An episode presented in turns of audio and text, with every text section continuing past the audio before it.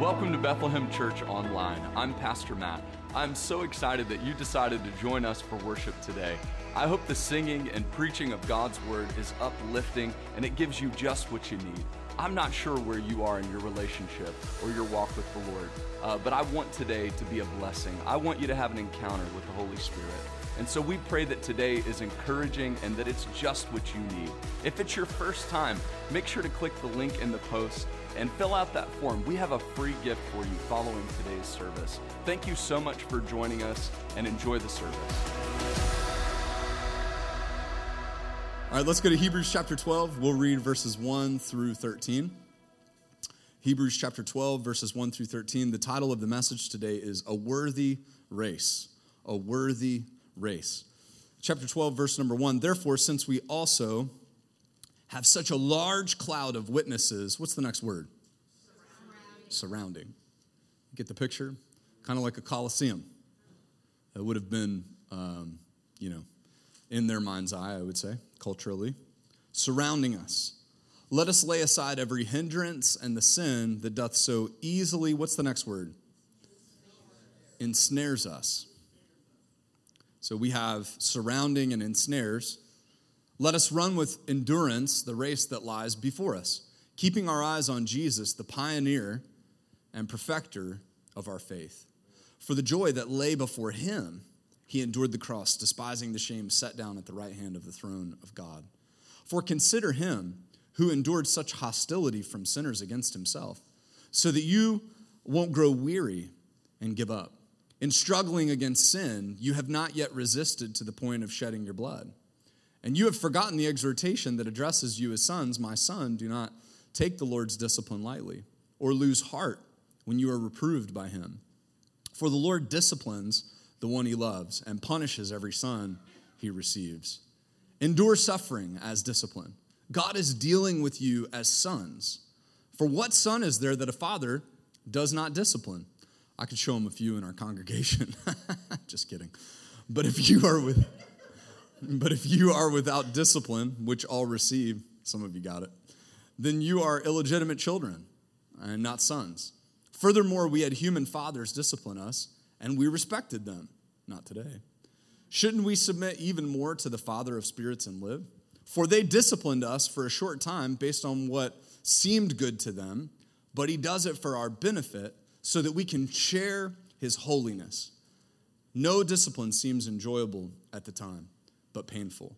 Later on, however, it yields the peaceful fruit of righteousness to those who have been trained by it. Therefore, strengthen your tired hands and weakened knees. Somebody say amen. amen. and make straight paths for your feet, so that what is lame may not be dislocated, but healed instead. So that's what we're going to bite off today.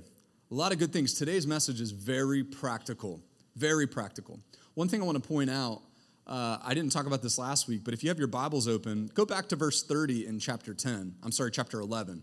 Verse 30 in chapter 11, the hall of faith. You know, I have a feeling the enemy is just whispering in your ear a little bit. You know, he's telling you, oh man, all those big names Abraham, Isaac, Jacob, David, man after God's own heart.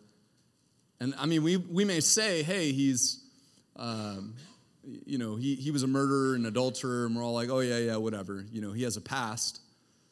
But like we need to internalize this a little bit. Verse, verse number 30 By faith, the walls of Jericho fell down after being marched around by the Israelites for seven days. By faith, Rahab the prostitute welcomed the spies in peace and did not perish with those who disobeyed. I just want you to know, mentioned in not just the hall of faith, but Jesus' genealogy, how he got here, his family line is a prostitute. And I think the author put it here for our benefit. Do you understand that no matter where you are and what you've done, the Lord loves you and cares for you and wants to use you? And if the enemy has convinced you that this is not your race to run, the title of the message is A Worthy Race, you got to turn around and tell him to get the heck out. Maybe even use some other words, I don't know. Let them know you mean business. I mean, you're going to use those words anyway, right? Just kidding. The, the point is, is uh, like the enemy just holds things over you. fear, shame, and guilt. And in this chapter where there's total freedom, Steve, the author says, and Rahab the prostitute. And if she would have been there, she would have been like, yep. And yes, I was instrumental in that city coming down. And yes, the Lord did use me, just like the woman at the well who had five husbands. She went and probably started the first church and turned that place upside down. I don't care if you're man, woman, or child. I don't care what you've done in your past. This faith journey is for you. It is absolutely for you today. And the practical principles of what I'm going to say are for you. You might not have a father, and I'm going to talk about our heavenly father disciplining us. You might never have been disciplined. You might be a spoiled brat, but that's okay.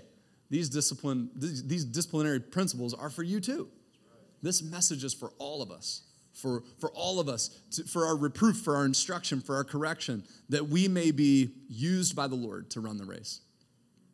Just thought that was a really good reminder when I was meditating on that this week. Let's jump in here. A worthy race, a worthy race. Now, uh, look at verse number one. Therefore, since we also have such a large cloud of witnesses surrounding us, we get this view from the scripture that we're surrounded by so great a cloud of witnesses but if we're not careful, let us lay aside every hindrance. That is a, a weight. It's like wearing, we're going to run a race, but we're wearing a weighted vest. Or we're wearing ankle weights. That would be a hindrance. Literally means weight.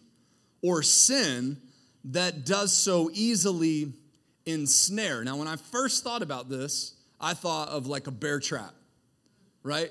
You like walk and you step in a trap and it ensnares you. You're in a snare, you're caught in a snare or in a trap. That's what I thought, right? That's what my mind kind of went to initially. But that's not what it means. It's not a one time trap. And actually, the word ensnare uh, that doth so easily beset is, I think it's K- KJV. Uh, I looked up that word. So here it is. Throw, throw that up there, Bill. Uh, the word ensnare, um, euperistetos, easily ensnaring. Now, in your concordance or if you have like a Bible study software that you use, it'll tell you the tense of the word uh, that's being used in the Greek and what verse it relates to. So you can see in the first definition, it relates to Hebrews chapter 12, verse 1. This is the word, right? Besetting. Skillfully, what's the next word? Skillfully encircling on all sides to attack, assail, or inhibit action. The author calls us to run a race, and the author tells us that similar to a coliseum, we are what? Encircled or surrounded by so great a cloud of witnesses. But if we're not careful, not that we'll fall in a trap of sin, but we will then be what? Encircled by sin. All right, I need five men. Five men. Come on. I ain't got time. Hurry up. Five big men. Big men. I need one. There's one. There's two. There's three. I need two more. It's okay. Four, or five. There we go. Come on up. Come on. More the more the merrier. Let's let's do it up here. Come on. All right, all of y'all surround me real quick. Surround me real quick. How many guns we got up here? That's what I want to know. surround me. Surround me. I need somebody here. No, like totally surround me. All right, get a little closer. I won't bite, I promise. Really, what I wanted to do is try a jujitsu technique, and I was gonna, but then Dana showed up, so I'm rethinking it because I know he hurt me. So right now I'm surrounded. Why'd y'all get so close? Everybody take one step back. Just one. So you choose, when we read this verse, throw verse one up there, Bill. If we look at the verse, it says, um, Therefore, since we have also such a large cloud of witnesses surrounding us, like it's there. They're there, they're encircling us. So we may say Abraham, Isaac, Jacob, Joseph, David. I'm running out of Old Testament names. Moses, Aaron, Mephibosheth. No. We're surrounded by them. They've gone before us. And, and chapter 11 tells us that they've gone before us in faith. And they're cheering us on. They see us, they hear us, and they are there to offer us our eh, like literally our encouragement. And when we think about quitting, y'all want to cheer me on real quick? Go ahead. Ready? Cheer me on. Yeah. See? Yeah, man, let's go. I feel like Lamar in the huddle. You know what I'm saying? more like Zay Flowers. Those guys would be like huge. I'm like little Zay. You feel me? Like this is this is I'm surrounded. The Lord has given this to me. But what the author says is even though we have a cloud of witnesses that is surrounding us, what we can do is we can choose, now everybody take a step closer, to be completely encircled, to inhibit movement. The difference is, is while one step out, guys, one step out, they're gonna move with me as I run my race. But sin, when it comes in and it encircles, it completely restricts my movement. And instead of thinking it as, as something that I step in and it grabs me, what you have to understand is the enemy is nothing more than a mimicker. The enemy doesn't do anything on his own. He's not smart. He's not intelligent from that perspective. He doesn't create, God creates. And he says, Oh, okay, if God's gonna create a surrounding for you so that you are encouraged to run your race, there's a cloud over you, and the Holy Ghost is moving. Here's what I'm gonna do I'm gonna go inside that circle and I'm gonna make a smaller, restrictive circle of sin. This is what sin looks like. Everywhere I turn, what sin are you? No, I'm kidding. Everywhere I turn, it's another one and another one and another one. DJ Khaled ain't got nothing on this. It's another one. You understand what I'm saying? All I do is sin, sin, sin. No matter what. I don't know where that came from. I'm just playing. Y'all are like, I don't know. My point is, is that the enemy doesn't just ensnare you in one sin. You don't even realize it you're surrounded. You're completely surrounded. But here's what I get from this verse it says, Let us lay aside every hindrance and the sin that does so easily ensnare.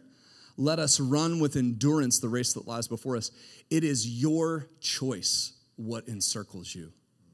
It is your choice with what surrounds you. Thanks, fellas. I appreciate it. God bless. Give them a hand this morning. Amen. They did so good. They did so good at being sinners and saints. Amen. Amen. It is your choice. You choose what is encircling you. I think for me, when I can envision what the scripture is saying, it makes it so much easier for me to pragmatically like digest it and do it. I'm thinking, yeah, I'm surrounded. The Lord sees and hears, and there's so many people that are cheering me on that want me to run my race. But then we have to also understand that the devil wants to encircle us. He wants to restrict your movement. He wants to surround you and inhibit your mobility for running your race. You choose what is encircling you. Lay aside. What does lay aside mean? In verse number one, let us lay aside. It means to stop a state. In other words, you are in the state of being encircled and you stop it and then take off. In other words, I was really hot and I had a vest on this morning because I was really cold outside. But because I was really hot in here, because the Holy Ghost is in here, you know what I'm saying? I had to take off my vest. It's that easy. You understand, the devil has no power over you.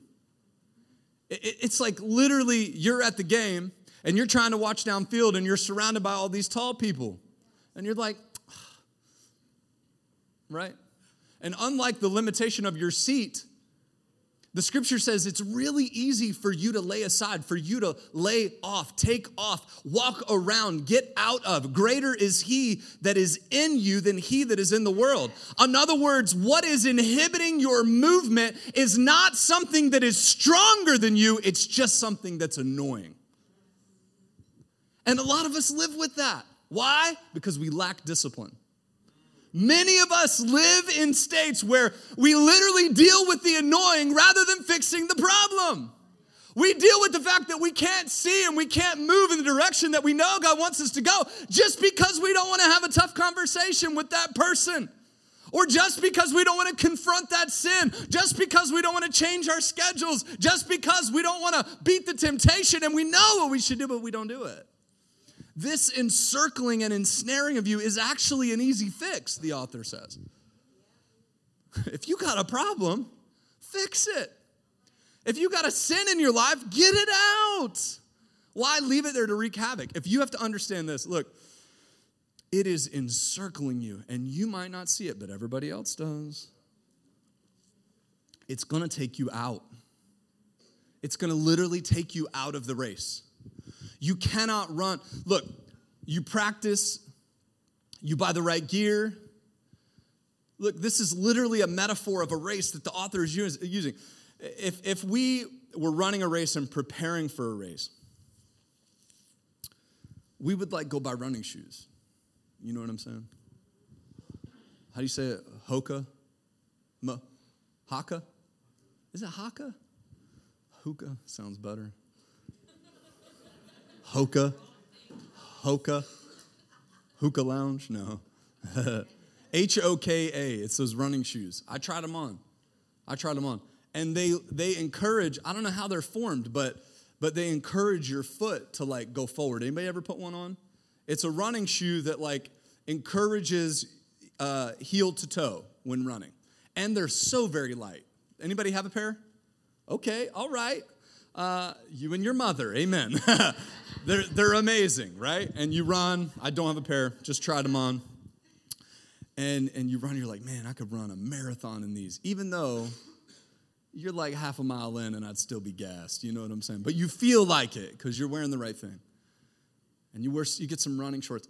Some of us are showing up to this race and we're like in coveralls and steel toe boots and the Lord's looking at us like, that's what I got to work with. Hmm. Here's a better analogy for you you're showing up for the Christian life with your anger. You're dressed in your anger, you're dressed in guilt, you're dressed in shame. You would not think if we had a Bowley's Quarters runathon and it was like, some of y'all are competitive and you know it. I'm not competitive at all. I showed up, man, I would be getting myself a running outfit. I would be ready. I would be training. Why do we take the Christian life like, why do we not take it as seriously? Why do we not understand that we have an enemy?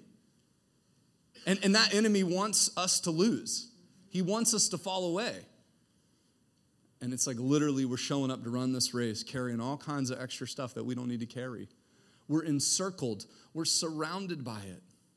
Hey, you choose what is encircling you. Here's the next thing you choose the direction you're headed. That's your choice. You choose the direction you're headed. The Bible says, let us run with patience the race that lies what?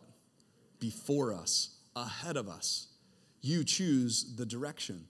The Faith Life Study Bible says, let us run, let us run the race. And we have to understand, like, context wise, the foot race was one of the longest and most significant events in the Greek games.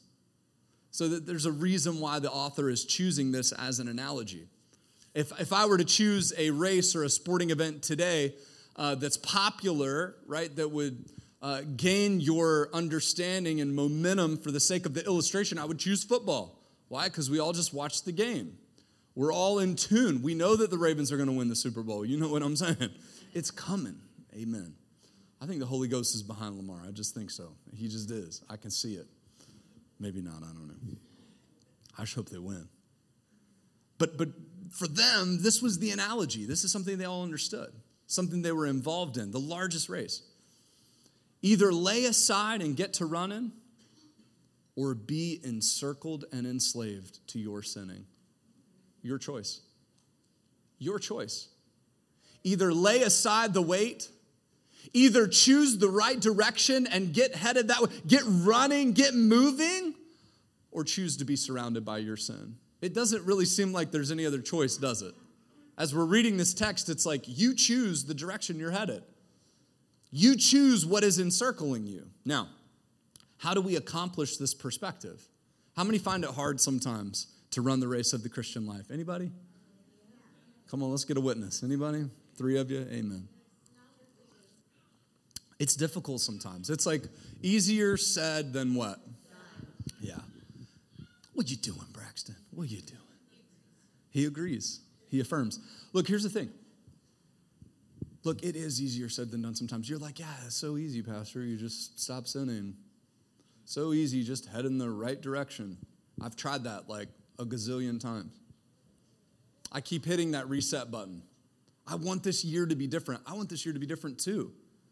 I want us all to run this race. Look, I just, I can't see it, but I can feel that the Lord's doing something crazy with our church. Crazy. I can feel it. I, I just, it's there and it's happening and it's unfolding. But you know what? it's going to take all of us in the race. All of us. And when we think about that, it's like, man, how do we get better at this thing? How do we get better at not falling off the wagon into sin? And, and how do I how do I stay clean? How do I stay out of that sin? How do I stay motivated? That's another. Anybody struggle with motivation sometimes? It's like I don't want to get out of uh, especially with this weather, man. Man, I am ready for boating season. You know what I'm saying? Like, this is horrible. Just kidding. This is the day that the Lord hath made. We will rejoice and be glad in it. Look, don't lie to yourself. I hate the cold weather. Amen. but it's no excuse. And I'm glad you're here. I'm glad you made a, a, I'm glad you made the decision to be here instead of encircled and ensnared like all those watching online right now. Mm-hmm. Just kidding. So glad you're joining us from the comfort of your own home. Just know worship wasn't the same. How do we stay focused? I don't know because I have ADD. Amen. Here I am. And my name is Matt. We're having fun. It's going to be okay. anyway, my father-in-law got that. I got a, I got a couple of things. I got a couple of things for you. A few things that the scripture tells us that are very helpful. Number one, how do we accomplish this perspective? By looking at the best example. What's his name? Jesus. Now, look to the text. Let us run with endurance the race that is set before us, keeping our eyes on Jesus. This is how we do it. The author says this is what you should do, and this is how you accomplish it. Keep your eyes on Jesus. Watch this. The pioneer, the perfecter of our faith, for the joy that lay before him, he chose his direction. He endured the cross, despising the shame, and sat down at the right hand of the throne of God. That is very difficult. Endure. We use words like hard work and people run. He, the shame, the reproach, it's difficult. It's, it's hard. How did he do it? Well, you're like, he, that's Jesus. Yeah, but we, we've just read the whole book of Hebrews saying that he is your high priest. He is your advocate with the Father. He died your death as a substitute. Amen. He is seated at the right hand of the Father for you. He didn't do it just for himself. He didn't need to do it. He did it for you. And then when we are being encircled and enslaved to our sin instead of running the race, he's looking down going, hey, I'm seated in a, oh my goodness, I'm seated in a place that has a purview that you can always see. No matter how that sin surrounds you, all you gotta do is look up, and I'm standing there. There is no excuse ever given that will keep you from Jesus. You understand what I'm saying? He is always there.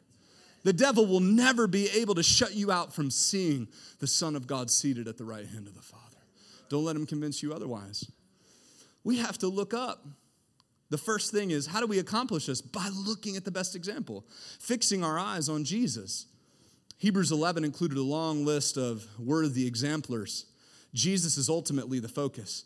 In light of the foot race metaphor, the idea here might be that Jesus, who pioneered the course of faith, awaits believers at the finish line. Amen? He has done the work. He which hath, Paul said, uh, Philippians 1 6, he which hath begun a good work in you, he will perform until the day of Jesus Christ when you cross that finish line. We had the uh, funeral service for uh, Josh's dad yesterday, and what a beautiful service that was a celebration of life, a homegoing where, not here, but I attended the funeral service. And just to be a part of a celebration of someone that crossed the finish line well. Like, that's, I hope that's what it is for me. And I loved the, the, the service in general being surrounded by music. That was neat. Uh, what, a, what a neat way to, to do that. That's how I want my service. Look, if I croak and get hit by a car tomorrow, y'all just come in here and worship for an hour. That's what I want for my funeral service. Amen. Cremate me because it don't matter. Don't give them don't give them my money. You know what I mean? Let my wife keep it. My ashes will the Lord can put ashes together like he can bones. You know what I'm saying? I ain't worried about all that. Oh, here, we'll give you a burial. I'm like, and that'll be 100,000 of your insurance policy. like, yeah, I bet it will be. Burn my tushy up and leave me right there. Just so I just so I can be a part of every worship service from here on out. Because I ain't there anyway, I'm up there. And when the Lord puts it together, He can do it. You know what I'm saying? anyway, uh, I have no idea where I was going with any of that, but I'm excited about it. We're having fun, we're doing okay. the joy that was set before him. Hey, you know, prizes were often set before the athletes to provide motivation. Seek ye first the kingdom of God and his righteousness, and all these things will be added unto you. The problem is, is we want the door prizes that the world has to offer. Sin comes around and comes talking, and we're like, yeah, we'll take that pleasure. And Jesus is like, you get a reward, you get an inheritance if you cross the finish line. Why are you settling for the pleasantries of this world? Why are you settling for what that addiction gives you? Do you understand? There are so, and we're going to get into this next part of the, of the sermon that is the hard part. Uh, there's so much more to life when you're not surrounded and ensnared and in bondage to your sin and to the enemy. Look, we have to keep the right perspective. We must wrestle with the approach and difficulty that the gospel will bring us compared to the joy of the eternal hope of the kingdom of God and make the right choice to daily endure the reproach for the sake of the kingdom of God. These people that you're surrounded by, you understand Peter was crucified upside down? Isaiah saw in 2, we talked about it last week. You have your Bible in your hand or on your phone because somebody died because they translated it. And the commies didn't want them to have it because they knew the, the just a different face of communism back then. Right? Because they know how much freedom the Word of God brings. They know that the book is powerful. It's more powerful than any person, any government, and you have it because people decided that that was the reward, that scripture, that living for Jesus was more important than their own physical life. We have an example of that in Jesus. Do you understand that the gospel, the death, burial, and resurrection of Christ, he's told his disciples, pick up your cross and follow me. We look at Jesus and we see someone who lived personified delayed gratification. He, he lived and was uh, the the illustration, the primo, the pinnacle, the top of the mountain, that is Jesus. We are called to be Christians, which means Christ like. And he was someone who, even in the heat of the moment, said, Father, let this cup pass from me. And even though it was hard and difficult, and even though he didn't want, in his humanity, he didn't want to go to the cross, he endured anyway, endured the shame, endured the reproach, because he knew the reward was great the second phase of this message. Number one, well, the first thing is you choose. Uh, you choose the direction you're headed. So I can find the other one. You choose what is encircling you. You choose the direction you're headed. How do we accomplish this? By looking at our best example, Jesus. Here's the other one. We also have the benefit of the Heavenly Father who loves and disciplines us as it is necessary. Now, verse number five in our text, and you have forgotten the exhortation, and that is true for this generation as well. And you have forgotten the exhortation that addresses you as sons. This is a quote, Proverbs chapter 3, verses 11 and 12. I'll read the Proverbs version. Do not despise the Lord's instruction, my son. Do not loathe his discipline. For the Lord's discipline, I'm sorry, for the Lord disciplines the one he loves just as a father disciplines the son in whom he delights. In one instance, we have sin encircling us that should be cast off. And in this instance, we are to see sin as an opponent that should be what? Resisted. Verse number four, before the text about our Father who will discipline, in struggling against sin, you have not resisted to the point of shedding your blood. Jesus got in the ring with it. Not only is it something that will surround you if you let it, it is something that will oppose you, and you have to resist it actively. But in that, we have a father that is dealing with us, that is disciplining us, that is instructing us, and giving us what we need. The sooner we accept the nature of discipline in our lives, the sooner we will receive a life of faith filled purpose. Many of us are encircled, and we need to consider the fact that we control what is encircling us. We decide. Many of us are walking aimlessly instead of deciding what direction to run in the race, right? But a benefit is looking to Jesus and how he ran the race. A benefit is looking to our Father and receiving the instruction and the discipline that he has for us. This is a hard one. This is difficult. Anybody ever heard of Jocko Willink? I like that guy. He's pretty good. He says this discipline equals freedom. As an ex Navy SEAL, of course he would say that, right? Discipline equals freedom. This is what I'm seeing here in the text. Receive discipline. Verse number seven endure suffering as discipline. God is dealing with you as sons. That's not popular today, is it? I know it's not. As fathers, we ought, let's take this rabbit trail, this is a good one.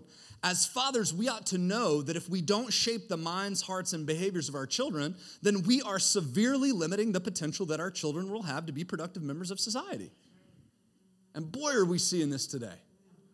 Parents that are just like, man, get your tablet and go in the corner and just leave me alone. I never get a break. Okay?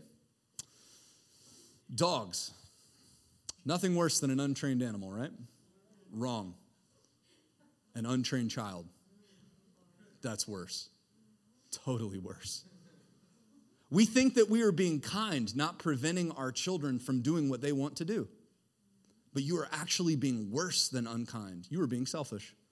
For not saying no as to teach them to say no to themselves. What will the consequences be? Not only will they one day resent you, but they will also not have what they need to make something of themselves. Go ahead, give your child whatever they want. And you think that makes you feel good in the moment. Oh, yeah, just, I give them whatever. Spoiled rotten. And I know that there's levels to the game, I get it. But the idea is if you don't discipline them, if you don't correct them because you don't like the way that hurts your relationship with them, you're actually really hurting your relationship with them. Give them what they want now. Tell them that they can do whatever they want, and one day they will resent you. Because let me help you with something, sweetheart. That ain't, let's go. it was a serious moment, sorry. That's not how life works. You can see them. They come into work and they're just like, uh, uh. It's like, can you go stock that shelf? Uh, with what? What do, I, what do I do? Use your hands and you cut the box. What do I cut the box with? A box knife. What if I cut me instead of the box? Uh, like, you think I'm playing? Like, this is the softest generation ever.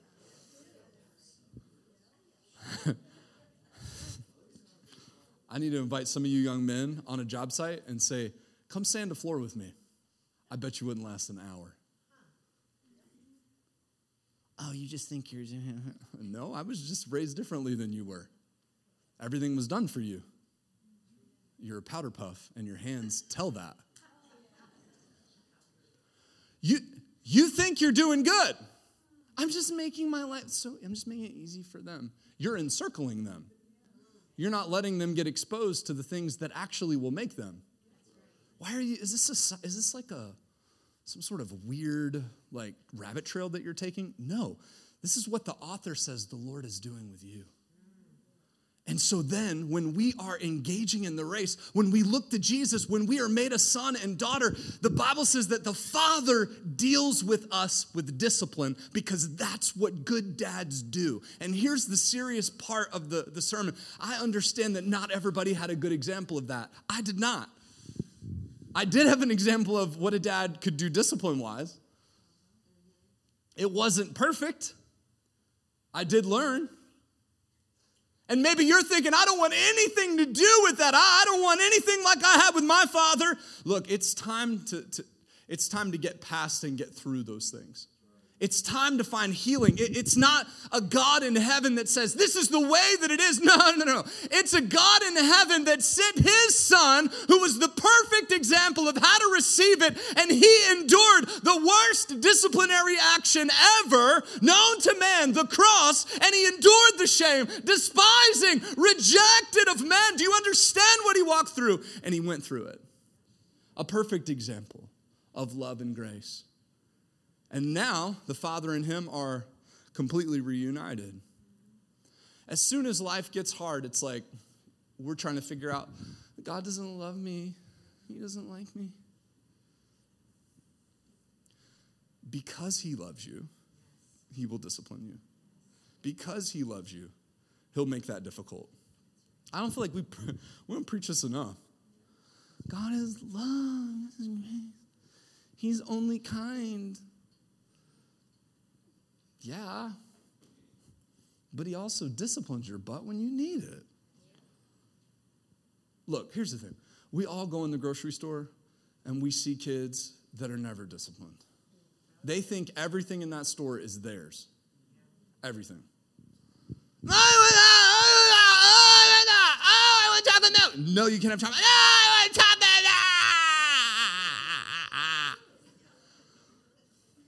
As fast as they can put chocolate milk into the. I mean, kids literally walking around the store eating the candy. What the heck is that? When I was a kid, that's stealing. I'd be like, asset protection, come lock this child up. What are they doing eating a candy bar in the middle of the store? Where was that? Not when I was a kid. If I touched the candy, I was pulling back four fingers instead of five. You understand what I'm saying? My mother played no games, none. And these kids, everything's theirs. You are not doing the world any favors, and you're not doing your children any favors. We think we get saved and everything becomes ours. Oh, God's gonna give me everything. Ah, he did give you everything, but He knows you can't handle it. And you need to be disciplined and you need to figure this thing out. Look, it is the same reason why you go to the gym for three weeks and quit going. Because what you want takes discipline to get there. It is the same reason. Like, fill in the blank, whatever it is. It's the same reason why, look, the promotion that you want. We have to understand yes, the Lord is sovereign. Yes, the Lord does, and He has His will. But what's our part? I just, my boss hates me. I'd probably hate you too if I knew you in that environment. It's called a work ethic. Here's the thing like, as soon as I started reading about discipline in this passage, I was like, oh man, this is gonna go over like a lead balloon. But it doesn't have to be we need to have a different approach towards life. We need to have a different approach. Look, hard things are good for you. If you're a kid, endure hard things. Sometimes when mom and dad, maybe they're not perfect and they get on to you, that's good. And how you receive that will either make or break you because that's what happens with life. Life is hard, it is not easy. And you need to understand these things. But look, the Christian life is the same way. If you ever think you're going to get up and run a race, you have to understand that God is not looking for powder puffs, He's looking for good athletes. And you have no doggone excuse because Jesus has pioneered the way. Jesus was the perfect example, and He's not looking for perfection. He already has that. He's just looking for a willing participant. He just wants you to get in the race. He wants you to stop letting other people surround you and tell you that you're not good enough. He doesn't care. He's done the thing. He is the best. He has what we need. You just got to get in it. Yes. Just take this step. You understand what I'm saying? Run the race. It is a worthy race. The sooner we accept the nature of discipline in our lives, the sooner we will receive faith filled purpose to run the race. Let us also remember that Jesus was our pioneer in these things. Let's take this the, the, last step of the way, right? Jesus undeservedly endured the cross, a disciplinary action that was meant for us, stepped in, took our place. How is that shaping your capacity to receive discipline in your life? Knowing what Jesus received on your behalf, why aren't we receiving the things that the Lord is doing in our life? Let's just talk about sin. Let's just talk about the Lord coming to you and saying no and, and spanking you where you need it just because you're engaging in things that you shouldn't. Do you even accept that? If you keep running back to the sin, then you don't accept it. Do you understand what I'm saying? Pick your pain, endure suffering to receive the reward, right? Or receive pain later because you avoided it now. In our house, when, when spankings need to be administered, the line is said, Does that hurt? And it's, Yeah, that hurts.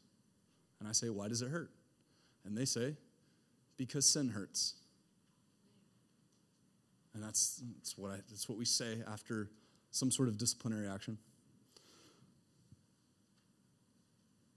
It's not me, it was your choice.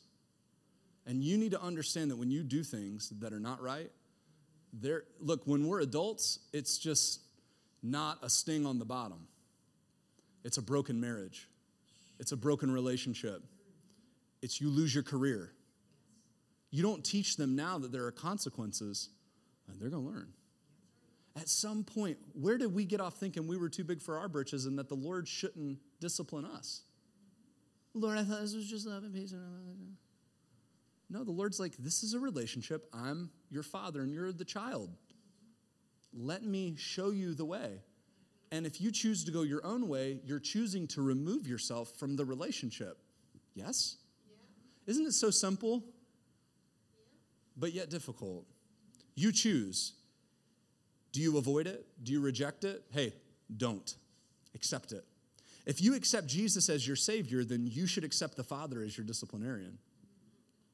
I wonder how often we should, I wonder how often we just don't respond correctly, and the Lord has to continually put us through the same cycles. Instead of gaining ground, instead of giving, getting to the place where we can feel the Father's love because we accepted the Father's discipline, does that make sense? Yes. We continue in the cycle of discipline because we're not choosing to get pointed in the right direction. Surround, here's the recap. You ready? Surround ourselves with the saints, not our sin. Surround yourself with the saints, not your sin. Look to who? Look to who? Come on, look to who? And then allow the Father to be a father in your life. This will change your life. What I've said today is very practical, but it is life giving and life changing. You need to accept it. You know, the Father wants to be your Father. Maybe you've never put your faith and trust in Jesus, then He's not your Father. Every head bowed, every eye closed. If you're here today and you say, Pastor, I want the Father to be my Father, I've never had that type of relationship. Well, today could be the day. Just put your faith and trust in Him. He loves you. How many know the Lord loves you this morning? Come on. He loves you. And if you don't know that, today can be the day of your salvation. Thank you for watching and joining us for our church online. I pray this experience was just what you needed today. If you made a decision for the Lord to follow Christ, or if the Lord did something in your heart that was special today, we would love to hear about it. Post it in the comments, send us a message, and we'll reach out to you. Have a wonderful week, and God bless.